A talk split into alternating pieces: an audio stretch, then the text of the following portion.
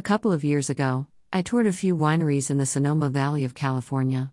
A few lessons stuck with me from that day. 1. Sonoma is gorgeous. 2. I'm definitely allergic to red wine. 3. Roses are essential to maintaining a healthy vineyard. Okay, so the first two were more like personal observations than lessons. But the third was a bit of an aha moment.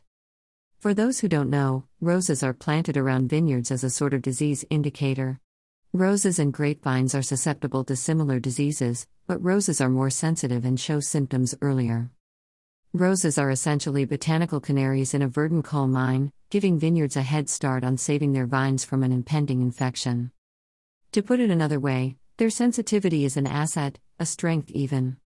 To put it another, other way, it seems our appreciation for sensitivity to run out when it comes to members of our own species. Sensitivity is more often than not seen as the problem, instead of a symptom of a larger problem.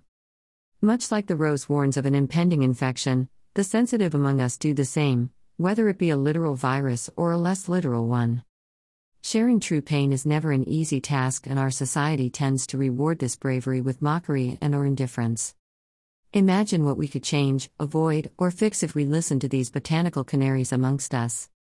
Imagine what we could learn from these roses amongst us. Be kind.